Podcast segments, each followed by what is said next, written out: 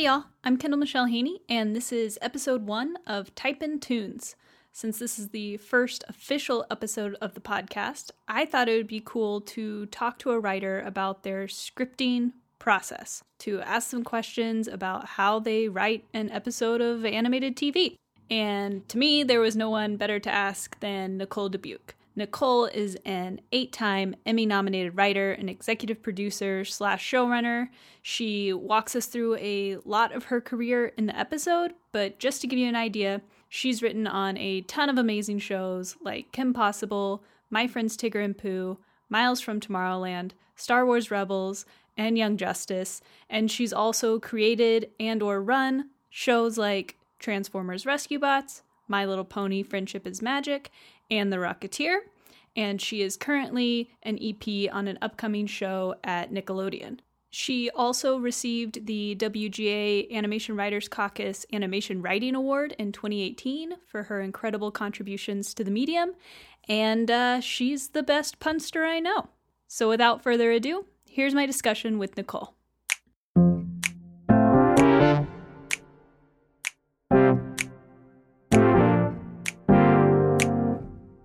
Nicole. Thanks for being here and doing this. Hey, Kendall. Thanks for having me. Of course.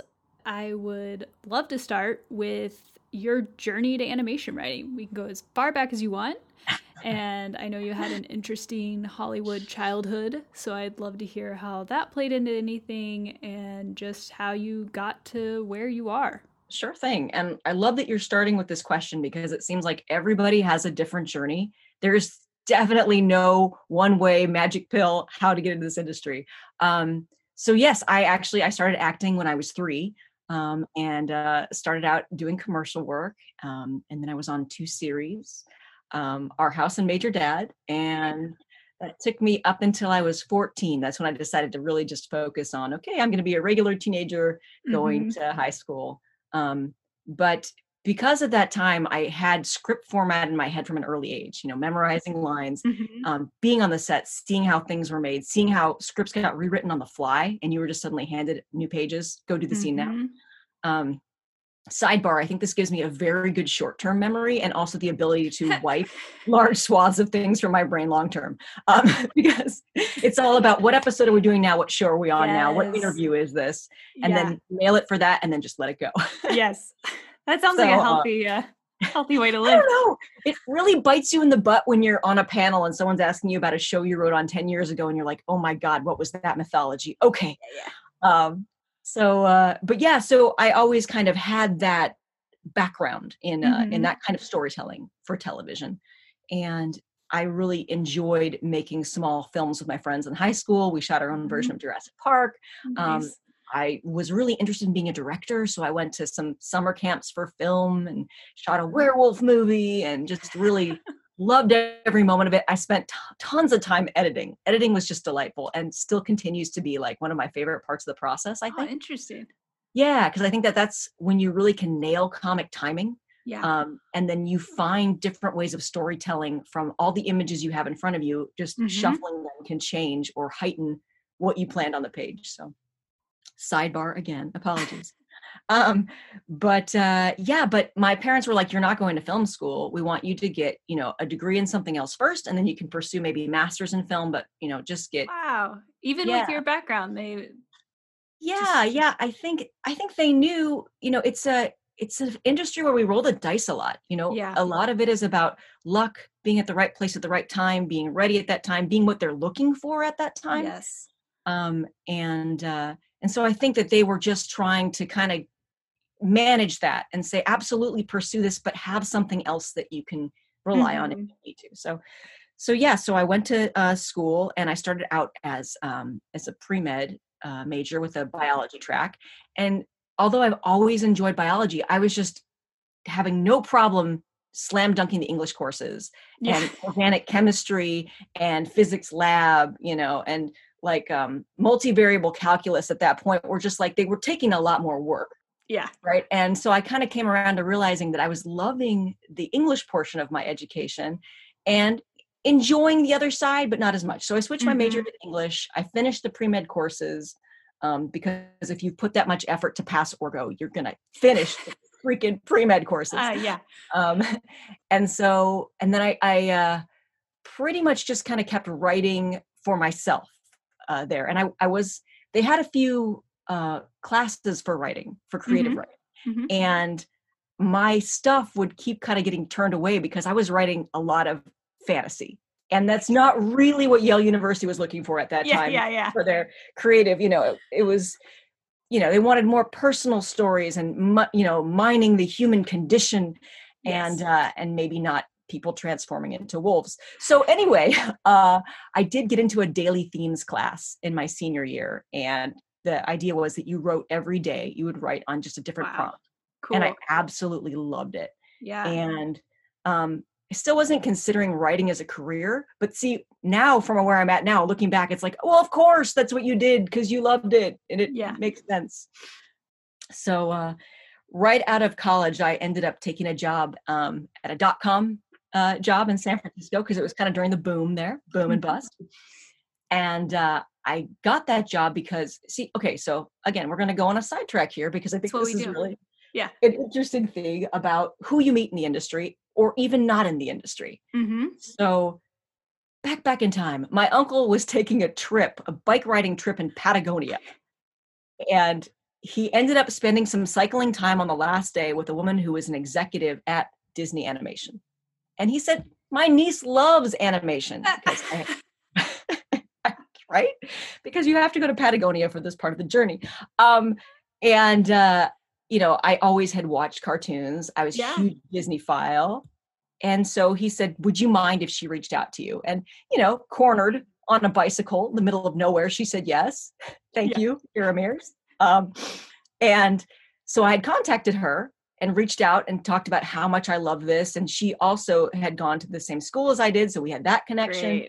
Um, and she said, You know what? I could get you an internship at Disney Online. Hmm. And so this was in between my junior and, and senior year of college. And so I took that internship.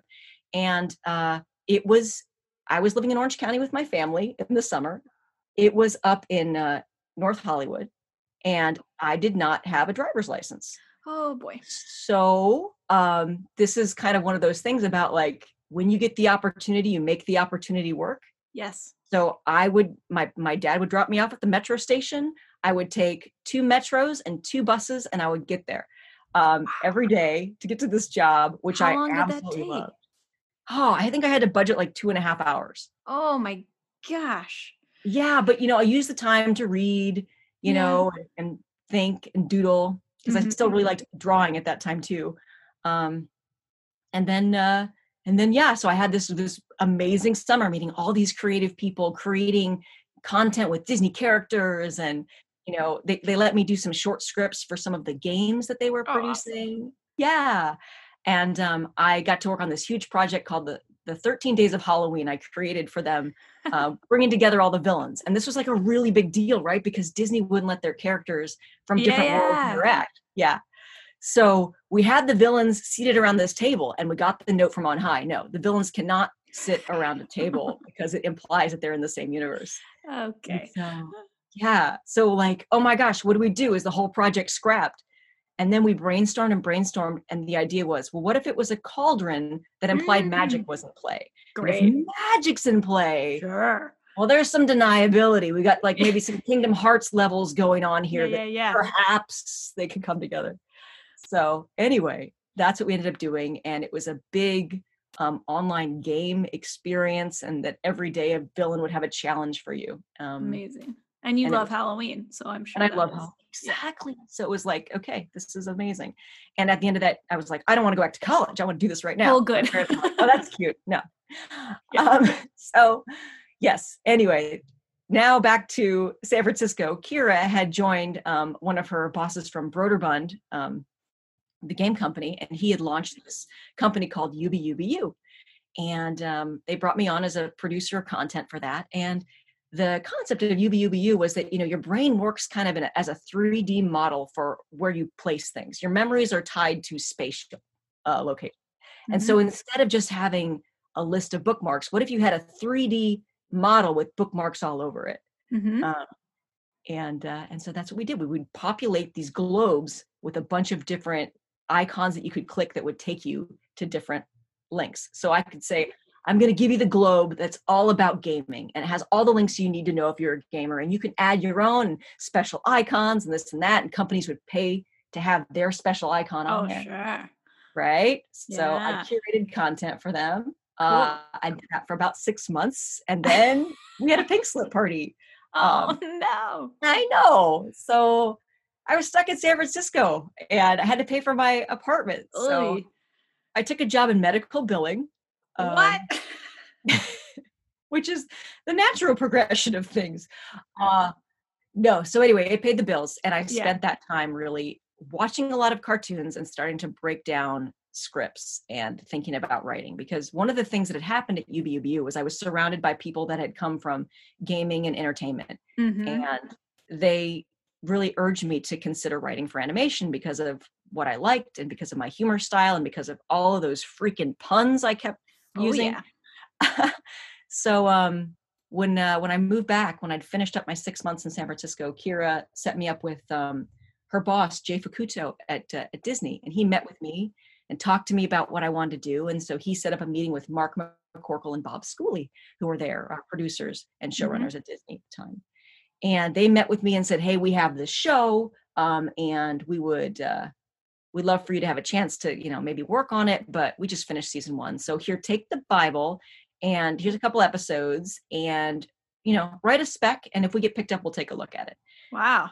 so uh so yeah so i had them kind of giving me that prompt to write the script and at the same time i'd reached out to a bunch of my contacts from my earlier days on major dad people who were producers to kind of get their advice too because i decided i'm going to give this screenwriting thing a try At that Um, was it pretty focused on animation at that point, or was it more just No. general screenwriting? You're happy to do it all.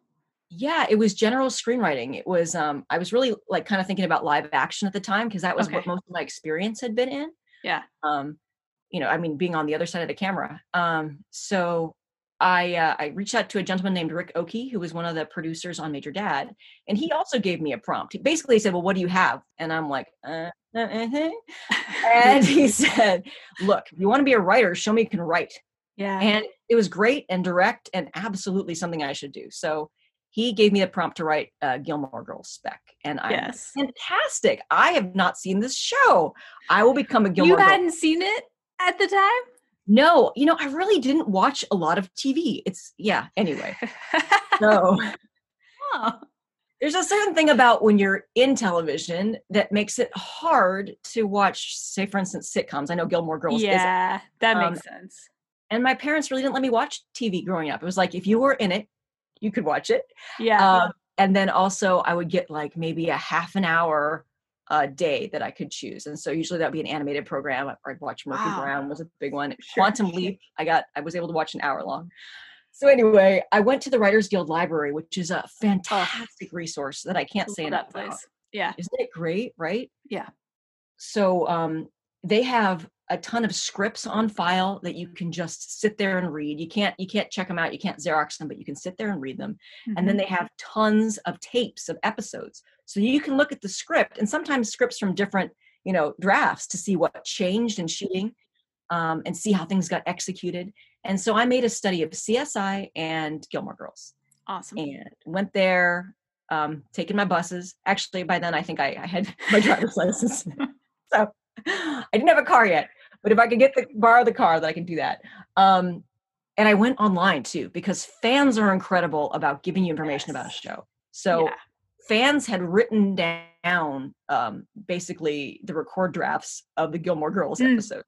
Mhm. Um, and so I had those constantly with me, even if I didn't have the script format. But I did go to the guild, take notes on that format because you know if you're writing a spec script, you really want it to be in the format of the show because the first thing that'll make you look like a newbie is if you if you haven't taken the time to see how many pages they are, you know uh, what the margins are, etc. Right?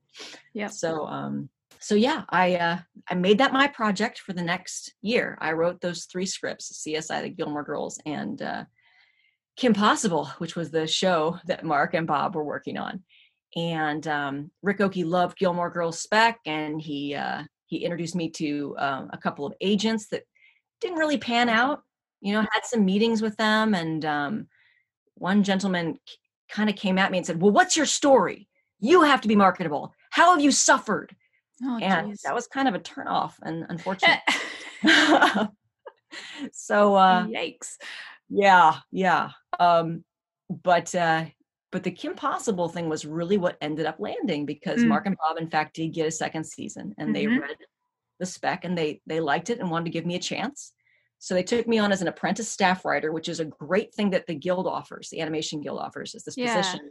Yeah, to bring you on and it's not as at the same um salary level as a staff writer, but it, it it does give you some scripts and it gives you the chance to learn. And that's the Mhm. most important thing is to see how a room works, to see who speaks when and why, to see um, you know, what you can what you put in your script and how it affects the artists, right? Because it's, Mhm. it's very important to to be knowing that what you write down, somebody's going to have to execute.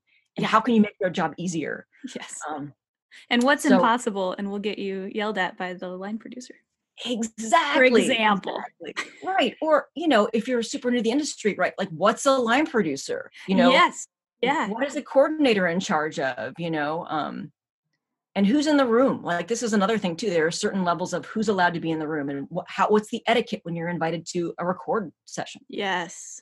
um so i for me it was a wonderful way to learn and uh i got to they actually made my spec we got to Oh wow.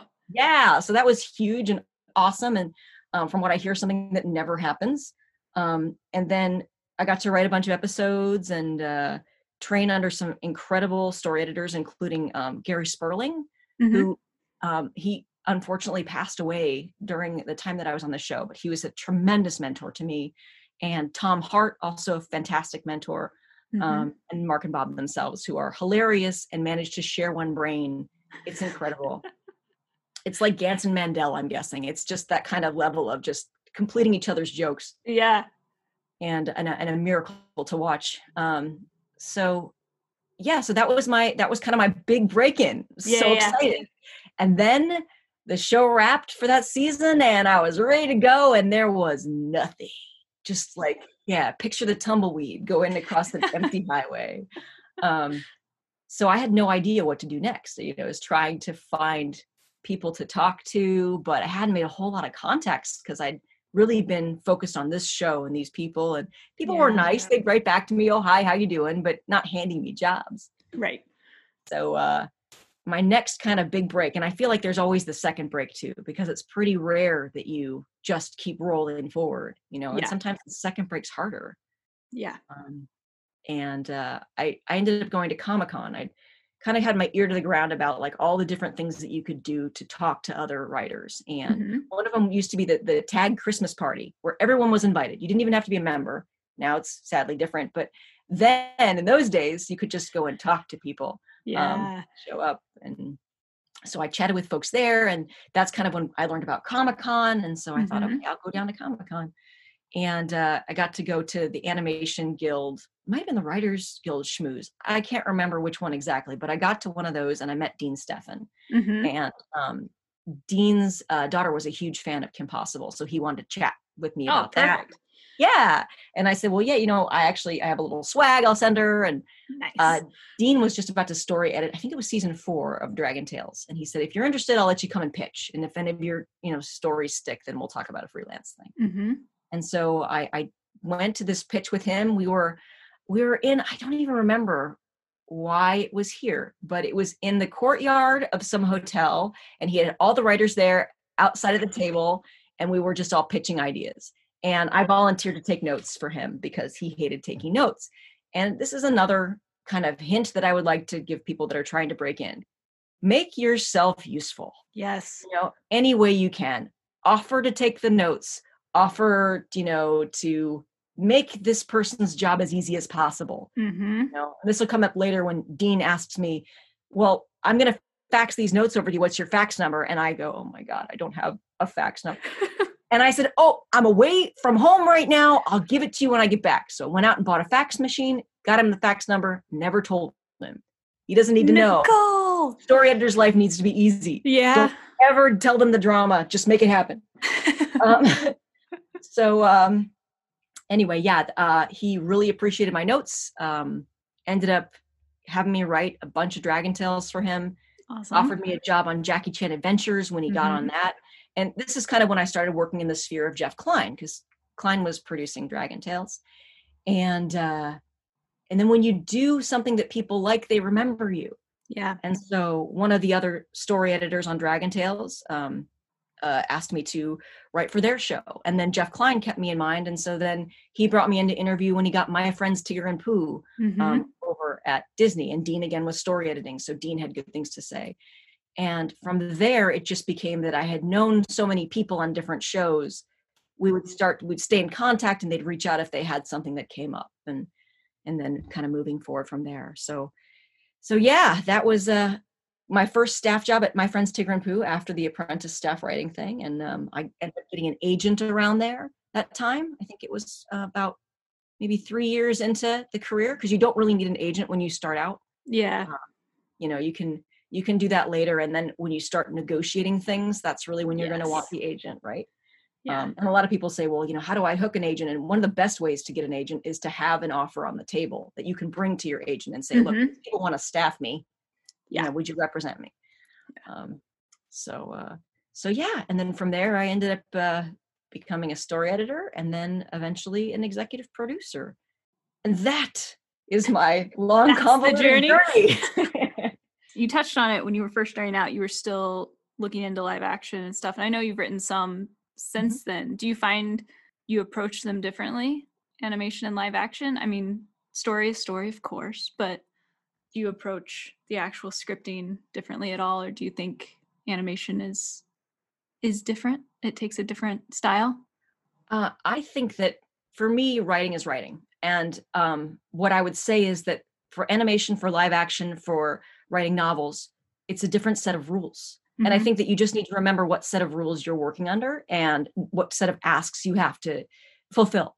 So in animation, of course, we're going to be putting much more on the page in the form of direction and acting because, you know, we're helping artists create those characters. Whereas in live action, those are actual people that are going to be Yeah. making choices. So, um, you know, you're not going to dictate to an actor necessarily the same way that you might to a voice actor who's just coming in and reading this role and not Mhm. having to, you know, um, block themselves. So uh, I'd say like that for that. That's an uh, example. I'm certainly not going to direct on the page in live action. Uh, you get your hand slapped for that, Yeah. and it's easy to get uh, very flowery in your language if you are considering if you're thinking in a novel mindset and you start writing action lines you know, Mhm. in your animation script, for instance.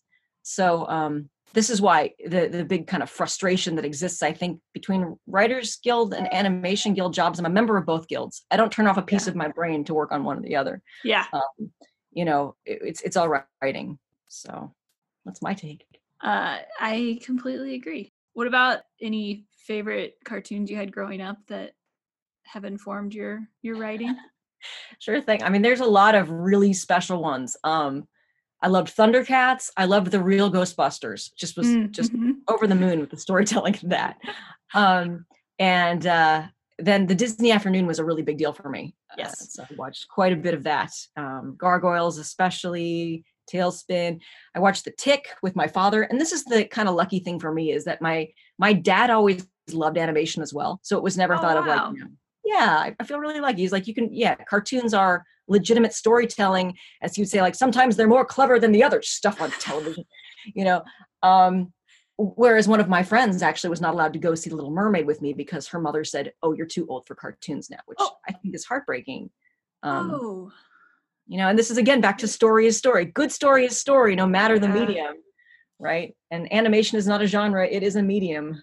yes. So What about of stuff uh, you've written? Do you have any favorite episodes or characters? I don't know. It's hard. I mean, um, I really like the season finale of season three of Rescue Bots because we thought we were ending the show. We didn't think we were going to get a pickup, and so I think it was it was due at the same time as my wedding, and so there was so much emotion in me at that time. I feel like I poured it out on the page in this you know goodbye love letter to these characters who meant so much to me. And i, I think probably the rescue bots are some of my my favorite characters that i've gotten to co-create. Um just because their personalities are so they're so clear cut i know if i put them in a room i know exactly what they're going to do and how they're going to react and yeah. I feel like they still live with me in that regard. So yeah, that's something I'm super proud of. You know, sometimes when you get to write for something that you love, you you have a certain joy about that. Getting to write for Grand Admiral Thrawn in um, in the Star Wars universe was incredible for me. Um, you know, Young Justice has certainly given me a chance to. I think I cry every time I write a script for Greg Weisman because it's just like it's so passionate and there's so much going on. Yeah, um, characters and you know, but uh, yeah, there's lots of stuff I love. Of course, you know, we we had a lot of fun on Rocketeer. Oh know. yeah. How about you? Do you have a, a specific script you're super proud of, or or what characters oh, that you created that you love? Well, on Rocketeer, Deanie. Who? Sorry. I'd never apologize. Orsino, the magician, and then Dini his assistant. I was like, oh, I hope they come back, but like, this will be a funny one-off joke slash scene for these guys. And then the fact that it carried on through the whole uh, season was hilarious to me. Other episodes, I love. Um, I got a chance on Lion Guard to write a death episode, which oh wow, yeah, know, especially for preschool was pretty cool. Um, the whole circle of life thing, yeah, was fun to lean into and explore. Yeah. Um, everything else will take years to see a screen, so. I understand. Uh, but those Ask those two years. yeah, those two stick out. One other fun question I want to ask everyone who comes on is your favorite part of the process and least favorite step? So do you have strong feelings against springboards and love premises or what what do you find? No, it's a, this is a great question. Um, and I'm thinking about it and I'm surprised that I have like a very passionate answer. Um, yes, um, I knew you would. outlines are the worst. Yeah. Outlines are so necessary and that's where you do all the hard work. Yes. At least for me in my writing style right? Because that's where I have to justify how I'm going to show a character's feelings without just saying, like, you know, they clearly feel this way. Like, no, what will they say or do to let the audience know that? Um, transitions between scenes um, and between dialogue. I try to lay all that groundwork and work that all out there. Um, mm-hmm. And do the heavy lifting and outline. So, which makes scripting my favorite part of the process because okay. then, with a solid approved outline, you know then you just get the chance to embellish on what you have. I'm not break from what you have but sometimes jokes will present themselves because yeah. you spent all the logic time already. Um so yeah that's how i feel. You know premise is great too because it's just it's also pie in the sky that you can say nebulous things like tbd action sequence and fly right past that. Yeah. That's an outline problem. So yeah. How about you? Similar? Uh yeah pretty similar. I think springboard and premise are sometimes a struggle for me to condense the thoughts into such a short thing. Mm-hmm. But I would say, yeah, outline toughest takes me the longest, takes me longer than script usually. And then script is the fun. The fun, see how many puns we can put in there. right? Do you want to go check your pie? Yes, I do. so concerned about the pie. this is perfect. No, it's it's okay. been in for like an hour. Okay, I will be right back. Okay.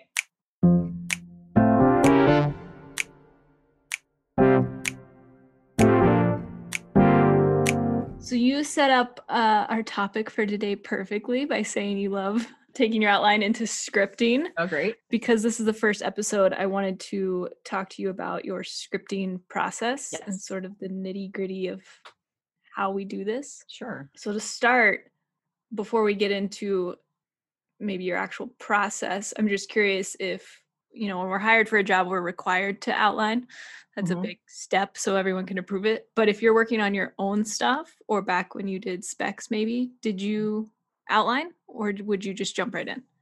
That is so interesting um, because when I did my own stuff, I think I feel like on Gilmore Girls, I did not have an outline and it was just happening. Mm-hmm. Uh, and I am a hardcore outliner. Yeah. So it's interesting to me that that get my first, you know, kind of go forward. I, I wasn't doing that. I probably did something like just bullet points. Um, I'm not a note card user, so I really okay. I rely on my my paper and my pen, and I, I do bullet points. Okay. You know, um, by and, hand. Uh, by hand. By hand. Yeah. Yeah yeah i know old school but there's something for me um and you know writing becomes very fetishistic in a way. You you get to the thing of like you have certain cues Yeah. that get you into that zone. And because we're all trying to get into that zone, anything that helps you kind of cross the boundary, you embrace. Yes. So Yeah, having that pen, sitting down and writing, you know, just notes is a great way for me to start. Even when I'm going to go from premise to outline, I think I I start with that. Nowadays, I am I'm totally an outliner. Big Okay. fan of that.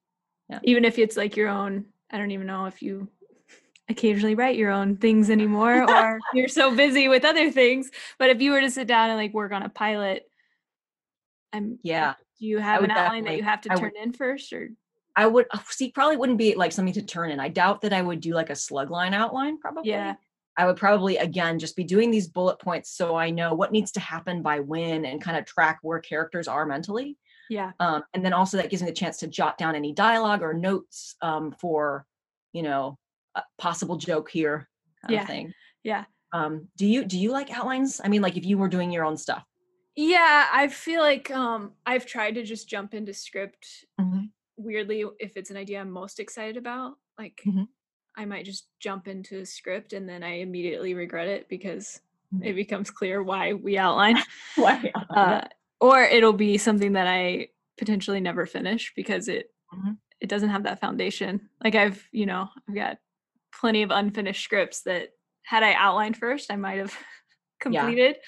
Um, do you ever go back to the kind of the script graveyard and and work on something? I have occasionally. It can be very painful. Uh, Yeah. but uh, I um usually around this time of year I'll go back through old files, you know, and just Uh-huh. start the year of like, was there anything good here I could Uh-huh. Resurrect this year, or Right. should it stay in the graveyard? No. Uh, most should stay in the graveyard. No. I, don't know. I mean, even then, Kendall, I feel like sometimes we write something and there's a piece of it that we end up reworking into something else. You know, Yes. a lot of times writers have a very, very important stories that they keep telling over and over again because that is, you know, either what they need to learn or what they want to put in the world. Yes, the thing we aren't solving in therapy yet that we need to work out on the Um, page. I just I read Becoming Superman, which is the autobiography of J. Michael Straczynski, which was a, Oh, a cool. pretty fantastic read. And there's a part that I really loved in that he comes around to this point where he gives himself permission to not necessarily write the thing that he feels like he has to write because he gives Hmm. himself permission to be ready to write it.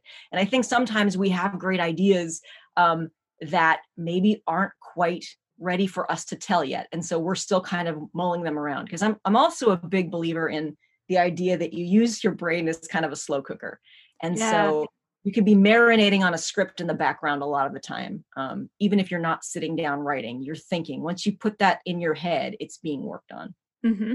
Um, Does you uh, once you're launched to a script, then do you usually wait a few days to really get into it, or do you jump in right away? Oh, I have to wait. I have to wait some time. And it, what's funny for me is that um, the front end is um, heavy loaded for me because it's like I'll sit down with that outline that I've gotten approved and I'll go through with my pen and I'll now jot notes on the outline. And again, this is like where perhaps to, to, to deal with notes, maybe, you know, to start working out some of the problems that have come up from the notes um, or to, you know, revise some dialogue or I think up some new jokes. But again, I want it to be this document that I can just get to script. So that first day is really me sitting with the outline. The second day is writing the teaser. And I know it's going to take me a day to write the teaser. Like even doing the title page sometimes feels monumental because you Yeah. are starting on this journey, Yes. right? Yeah, and it won't be blank anymore, which is like right. I just got to get over that hurdle. Just got to get And no- past. Yeah. And then when people ask you, you can say, Yeah, I totally started. Uh, Uh huh. Uh-huh. um, and then for me, like usually the first act will take the longest. Okay. um, because the way that I work in my process is every day I start back at page one. Yeah. And I read through and I refine and I read through and I refine. So um, by the time I have gotten to the third act, I know where I'm going. Everything has momentum. That usually comes out in a great rush for me. Okay. Um, and I'll do an editing pass before it goes out, but I've been editing as I go constantly. So usually that's done. Yeah. So um, that's kind of my style. So you're would say. not jumping around ever. I just do that? cannot do it. I cannot do it. And then there's also like this weird like reward system of you can't jump to the easy scene. You have to slog through the hard scene and then you're surprised by an easy scene. This Yeah. is how I treat notes too, by the way. When I print them out in a list, I have to do them in order. You know, how about you? Can you? A lot of people can. A lot of people can write out of order or TBD here. Yeah, I jump around a bit, Mm-hmm. um, especially the first couple days, just to get something on the page is Uh-huh. such a big mind hurdle for me that Uh-huh. if I know there's a scene that I already have very clearly, Yeah. I I usually start at the beginning, but I will pretty quickly then jump to that one so that I Mhm. know like I've got something. Sure. brings me comfort. Yeah. no, sure. And similarly with notes, if I've got a long list, I'll usually knock out the easy ones Mhm. first and then let the uh, larger ones sort of slow cook. Uh-huh. Right. and so that I can sort of hope I wake up the next day with a with Mhm. a fix um, Right. miraculously. Yeah. Uh, But but I, also the shower technique, right? Do you do you Oh, use that? yeah. okay, yeah. Good ideas in the shower. yes, which has become increasingly helpful during our work from home times where I can just middle of the day shower if I have a big problem I need to Right? Perfect. It's and I tell you, I have a theory about that too, which is that it's kind of like you enter the dream state because first there's the water and the unconscious, and you know you close your eyes, right? Yeah. And I think that that just like forces it. Um. anyway, I like that. I like that. Do you work straight from the outline? Do you are you a copy and paste from Word into Final Draft writer or No, I cannot copy paste. So for me, typing is actually part of the process. So I will type everything, look at the outline, type everything, try not to use the same phraseology too, unless it's the Yeah. perfect one Yeah. um, for the action lines. Cause I think that, you know, you have the same people with their eyes on it over and over again. You don't want them to feel like they're bored because they've read it before. It's still good content. But maybe if they've seen it before, they think, oh, eh. um, that and I don't use um, placeholder dialogue. I I always kind of bristle when you get that note that this is placeholder because it's like, no, I thought about that. yeah. I try to only put in an outline um, dialogue that tells you something about the character, like maybe establishes their voice, uh, a good joke, Mhm. or something that cannot be written clearly another way. Sometimes it's just easier to make a dialogue than explain this whole thing. Yes. Um, so yeah, that that thought all went in at the outline process. and that dialogue you are pulling directly you're retyping it, but it's it's carrying straight over. It is, although this is when um, we start talking about script length, right? Because sometimes what worked there will not work on the page, and, and you start to discover, oh, I don't need to have that many words, Mhm. or I can accomplish this with a wry look and one word, for instance. yeah. Like that's when you'll start to feel it. And for me, when I'm writing, every phase that I'm writing, I I can go be in the room and be in the scene and see it Mhm. happening. Um, but uh, I think it's script, it just becomes even more clear because you're working super hard to present the image and the action lines. Mhm. And so when you're you might be seeing it from a different way. And this is again why I wouldn't just copy paste that stuff because I want to reevaluate it with those eyes. Yeah. As uh when you're not the writer, when you're the story editor and or EP, can you tell when someone just copy and pasted and and how do you feel? Would you instruct your writers to please don't do that? please don't do that writers. Um a lot of times we write outlines for different reason than we do scripts and so you're selling a different product at outline and you don't need that in the script necessarily sometimes it feels lazy if someone just does that a lot of times they'll miss the proper spacing you won't have the carriage returns you need to change the camera up if you're just putting in a block of text Yeah. um and uh so yeah i, I encourage people not to do that um just my preference Yeah. that's the thing. I should have put this caveat at the very beginning of this podcast is that all these views are just my own. There are a million ways to write a script, story edit. EP, like, and this journey is just my own. So Yeah. I'm not meant to dictate to anybody. No. I think it's I find it both comforting but sometimes frustrating that we all have such different journeys and preferences because I'm such a type A that in some ways I'm like just tell me the steps and the the way we all do this and can every show be the same? That would be so satisfying. Now, do you? Now, I'm not going to give you a hard time if you do, but No, do you no. copy paste in your? I out- in your script? I um will sometimes start that way. But I also bristle if it's the exact same. So again, Right. it, it's more of a um a coping mechanism to not have a blank page, but Uh-huh. then I'll go in and end up changing all of the action anyway. Gotcha. Because I agree, the way you write for an outline in sort of that prose format, it's not as dynamic.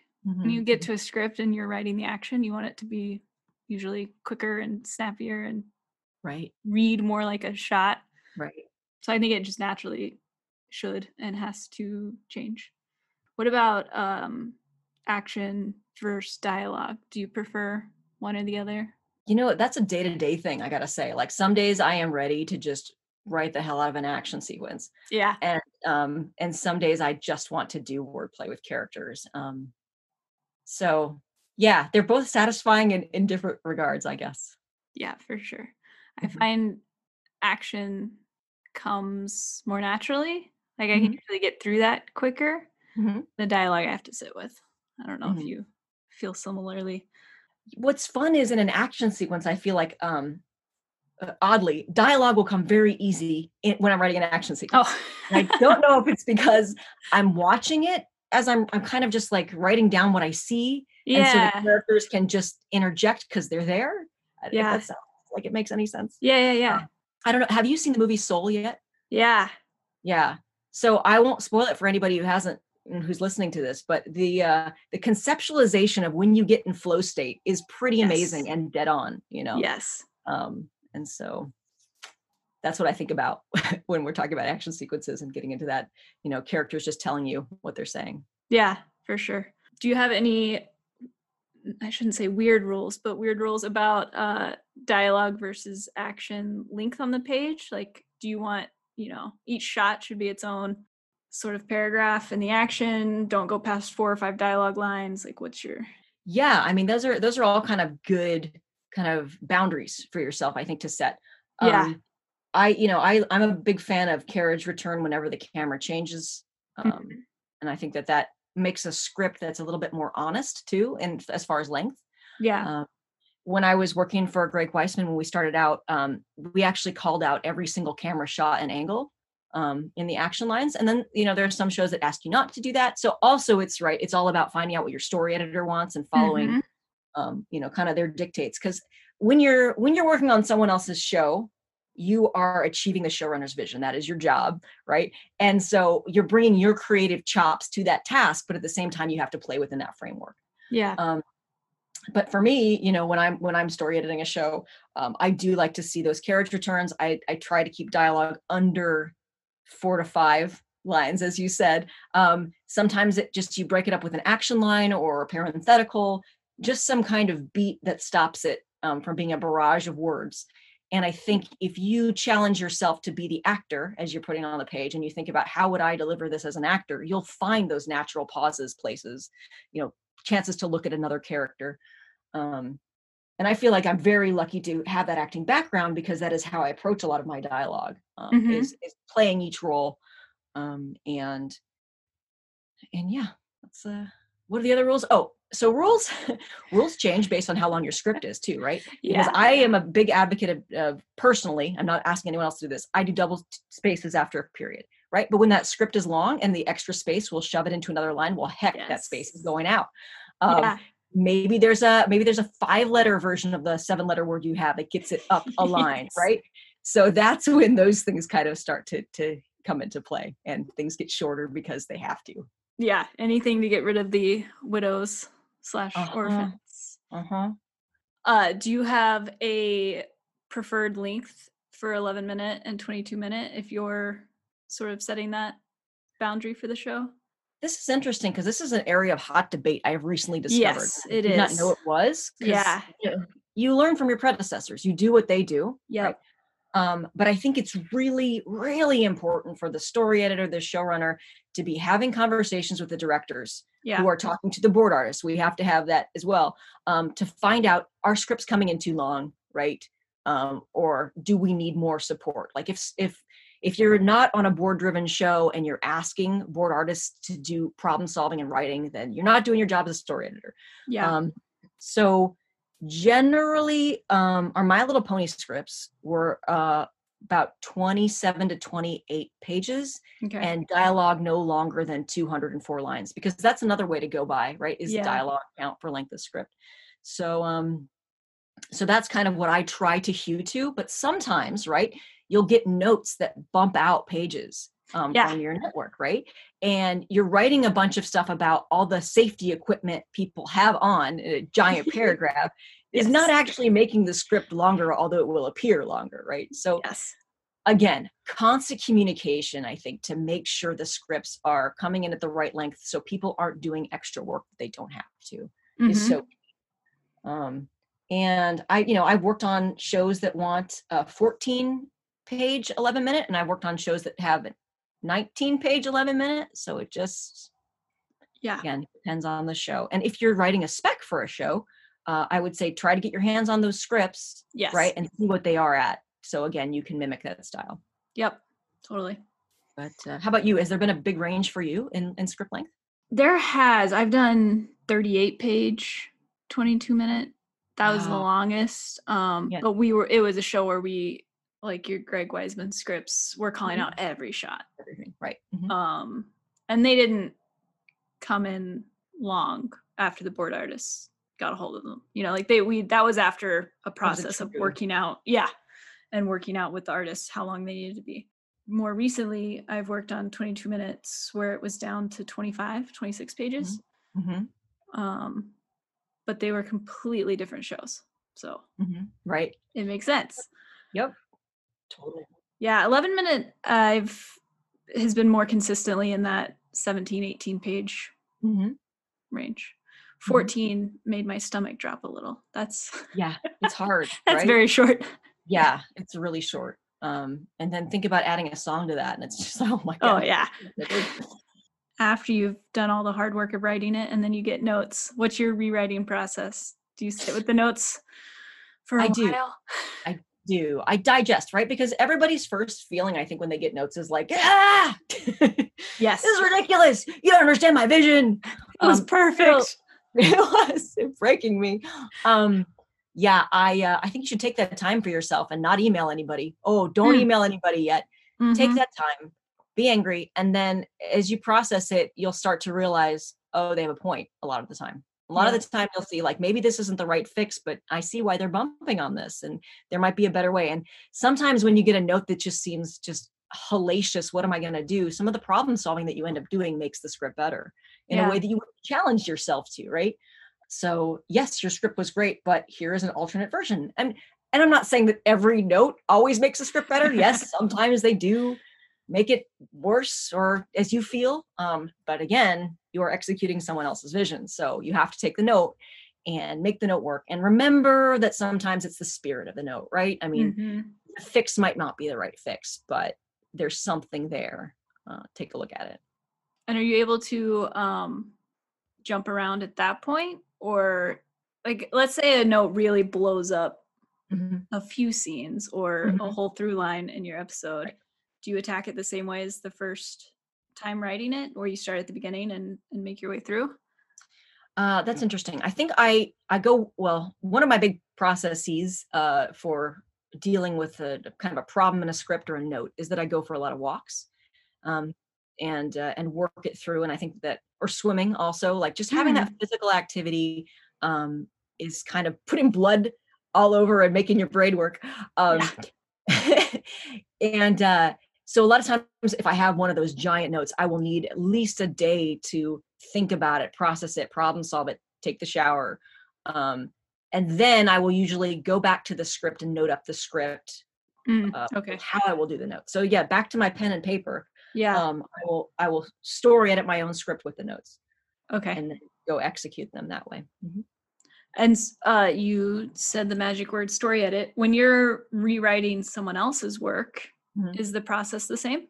Do you approach it the same way? Do you read through something first and then go back to the top to before you start making changes? Do you make changes as you go? sometimes i read through um, before going back and making changes it's something that i am trying to encourage myself to do more but when Mm. i start reading something and i have a thought i just have to jot it down and so a lot of times i will be printing it out and writing it down or sometimes i'll use script notes in the document Mhm. um, so a lot of times i'll do it as i go. What you'll realize too is that you'll make a change and then later on you'll be like oh that's why they did it. So then you have to go back Yeah. uh, which is which is a good argument for reading through. But at the same time i love that first reaction that first blush it makes me feel like i'm catching things that i may be a nerd to after going through it already. Mhm. so how about you? Can you can you go through first? I I try to. I definitely try to, but similarly if I do catch something if I don't want to forget it maybe Mhm. um then I flag it and then I might be in too deep at that point and start making changes and forget to go back and just read it. Right. Um but I've found when I have the self-control to read it first it Mm-hmm. usually uh, is smoother. Is a smoother Mhm. process for me to then go back. go back and note Yeah. yeah What about when it comes to cutting and how to know what you can lose and what you should not lose as far as maybe like are you a jokes go first person to keep the story intact or do you combine scenes? What's sort of your attack for that? I think the first approach I have uh, when something's long is do we need this? Like, I try to examine each scene and say, could we start this scene later? Does this um, mimic something else that happens later on or earlier in the script? So, do we need both beats? Um, and so that's kind of my first prong of attack. Um, but, like, as you say, it's really easy to just throw out all the character moments in the comedy first to make sure the plot survives. Yeah. Um, and uh, I hate doing that because for me, that's the best. The character is the best part of the script Yeah. or the most engaging. And uh, so I try all of my little tricks that we talked about about how to shorten dialogue. Um, but yes, definitely looking at places to combine things. Um, maybe I have more than one joke, and I so I pick the strongest joke in the scene. That's another thing I'll do. Mm-hmm. But cutting's the worst. I know it's so painful. it hurts. um do you keep a do you keep a running document like i try to keep one for whenever i cut a joke i love it goes on that other like saved kind of scrap board Oh, and so maybe it will live again yeah. I do not, but that is a, a very good idea because sometimes, yeah, it, you hate to lose it, and if you Mhm. could put it somewhere else, it would yeah it would be it great. softens that sting a little bit yeah, it's definitely a band-aid for Yep. the moment. Um, I think uh, one thing I've been trying to do more of is is sneak some information from the plot into the joke so that Mhm. it can't be cut, which of Yes. course is I mean that sounds obvious that that's always the goal. It should, you know, jokes should have a purpose, but that's just something that I use to keep myself I think on track.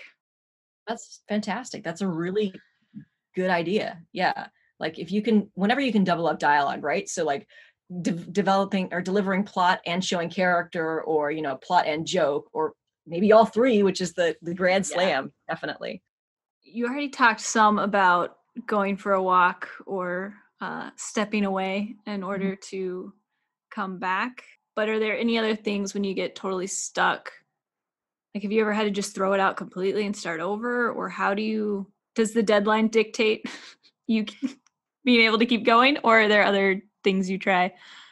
Yeah, I'm very deadline motivated. Once that clock starts ticking, it's terrifying. Um, I am very reticent to ever just throw something out. Um, and some people are incredibly good at that and can just say, all right, completely new take, let's go this way. So I think that that's an area I'm still growing and learning in because I will tenaciously cling to something that it worked, it should keep working Yes. um, and uh, and so that can be a challenge right and then a lot of times you can solve that issue in your notes that you get on, the, on that draft and then Mhm. suddenly they'll ask the correct question to make you say aha here's a new way in uh, it frees up my mind to like start problem solving again instead of just you know trying to throw away something that i feel is, is great uh, another way that you can get through this this only works i think if you have access to this and your you know your show is going is going back and listening to an episode or watching an episode yes. right so get the character voices back in your head and then you know it depends how bad it has gotten for you but you can also just write a scene that's not in the script Hmm. and present yourself a fun chance for these characters to have um, a discussion about something you know? Yeah. right? Like what is your favorite food? It's a stupid prompt. But maybe one person is passionate about it and one person doesn't care and what would that look like? I mean words on a page you know is what we're, we're striving for no matter how we get them so sometimes that will unstick you know Yeah. get stuck. I have early on on shows if we don't have anything recorded or I mean Mhm. If finished episodes the best. Um, Yeah. I'll go through and before I start my day, read the showrunner, story editors, whatever Mhm. they did most Mhm. recently, outline or script, whatever I'm working on, Yeah. to get their voice in my head. right. That usually will unstick me or launch me into a good day of writing. That's great. That's great. That makes a lot of sense too, right? Because again, we're trying to emulate their voice, right? We're trying to yeah. tell the story that they want to tell. Yeah. Um that makes me wonder how do you balance matching their voice with bringing your own voice? You know that Mm. that balance we're always trying to find of you hired me so I want to bring you some of me but I'm also just here to match you. Right. That's so hard. And I'm gonna give you a woo-woo answer. Yes. Um, whenever I sit down to story edit a script, it's not necessarily, I'm not necessarily making choices, I think. It's like when you listen to music and you know when a note is wrong or not, right? So you'll know as you're reading what's right or what's wrong for the character. You'll know it in your soul and you'll be Mhm. making your changes based on that. And um, so hopefully you've helped your writer enough to understand the characters so that they're bringing their insight to further develop this character and make it resonate because i Mhm. think that that's what we're looking for. We're all these characters exist. This is who we're servicing. But you know show me their other facets with your voice right? Um so a lot of times the show will be evolving together with the room. Yeah. and the first script that you write will look different from the 10th script. And when you start getting voice actors in there then you'll start to write to their voice as well. That will also influence the development of this character. So um it's so again it's it's not really a tangible answer but i think you just know and a lot of times a joke will be hilarious on the page but doesn't it stops everything you can't Yeah. do that so Yeah. you have to take that or or this is not this character's voice this is too harsh of a tone to take here Mhm. great joke but let's steer your voice more toward this so Mhm. um and one of the things that i try to do when i start out with my writers and this is actually something i think i got from you because we discussed what's what's helpful right for a story editor to do with their writer um is to say you know here's why i made this change Mhm. here's what what you know what bumped me about it or um here's something to consider in the future as you continue to write uh so i think kind of those touch bases will make sure that Yeah. the person's voice is still coming through but they are writing in the tone of the show Yeah. Yeah. That makes a lot of sense. And finally, how do you know when a script is done? the deadline, the deadline, the deadline. But exactly if yeah that's in aside, show fade out. So I am not big on noodling on my scripts because I do it constantly. I think, you know, we talked about like I will always start from page one and story edit. And then okay, I've gotten to page 10 or and I'll write for the day. And then tomorrow I will read through again and edit Yeah. and then start. So usually by the time I get to the end, it's gone through many passes for me. Um, and so I can do one last read, although usually you're completely brain dead at that point. Um, Oh yeah. but uh, I try to catch all the typos because that's another thing that's really important to to do is that edit pass. So your your story editor just has one less thing to worry about. Um, but uh, that's usually when it's done for me, and it is super deadline driven. Yeah. You know, and um, you're gonna get another crack at it for sure in the next draft. Yes. You want it as close as possible, absolutely. Um, but if you're stuck on something, you have to be able to push through it. I think that that's the thing that you remember. So yeah. get another crack at it.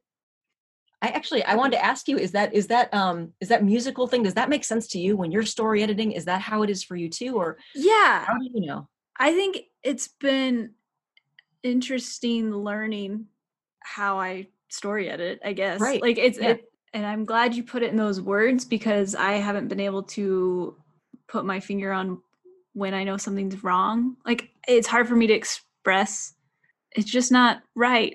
It's just not Yeah. what the character would say because it does it yeah, it is like a the wrong music note. It just feels off mm-hmm, mm-hmm. and I've found when I'm on the other side, Mhm. even if they can't explain it, like I always just very closely read my version and then Mhm. the story edited version and see the changes they made.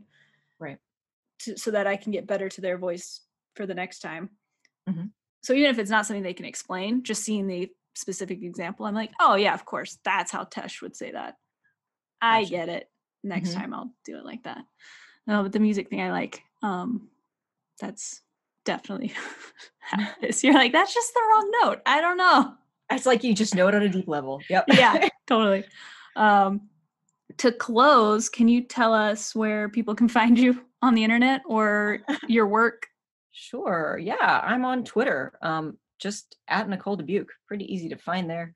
Um, and uh, yeah, I've got stuff out right now. What's out? Um, Rocketeer is available on Disney Plus, a show that Kendall and I both worked on and yeah. that we love. Um, gosh, I'm totally spacing. I can't talk about the projects I'm on now because you know, yep, that's yep, how yep. that is. Um, yeah, Rescue Bots is still on Netflix, right? Oh, right. Thanks for writing. Me. Yep, Rescue Bots is on Netflix. Love that show. So good. Um, so yeah, that's that's what's that's what's Nicole out there.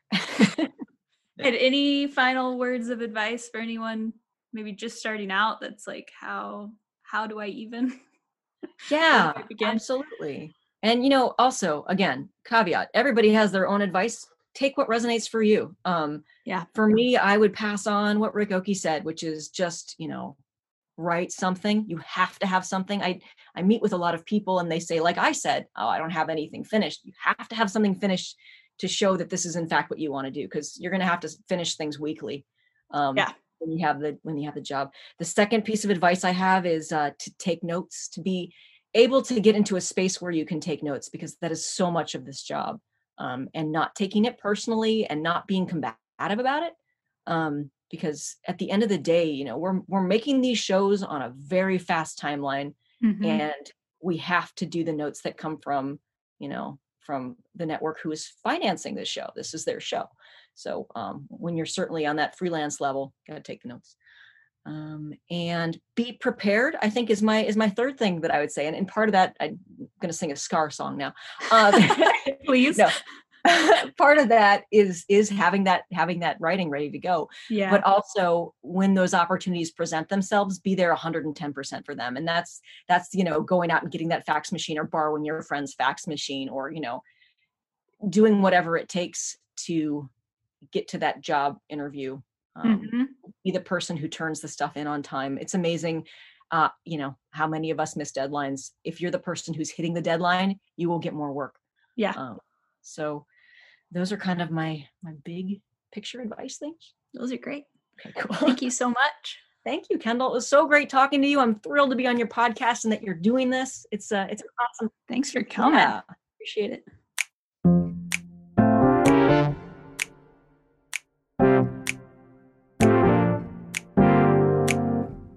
And that is it for episode one of Typin' Tunes. Thanks again so much to Nicole. She has been a mentor on and off the pod, and I so appreciate her sharing her wisdom on the episode. As always, you can email me with any questions or future episode topic suggestions at typeintunes at gmail.com. Follow us on Instagram and Twitter at typeintunes. As I mentioned in episode zero, the best way to get this podcast out there to help as many writers as possible is by sharing, subscribing, rating, and reviewing the podcast. I really appreciate it. And I will be back in a couple weeks with new episodes.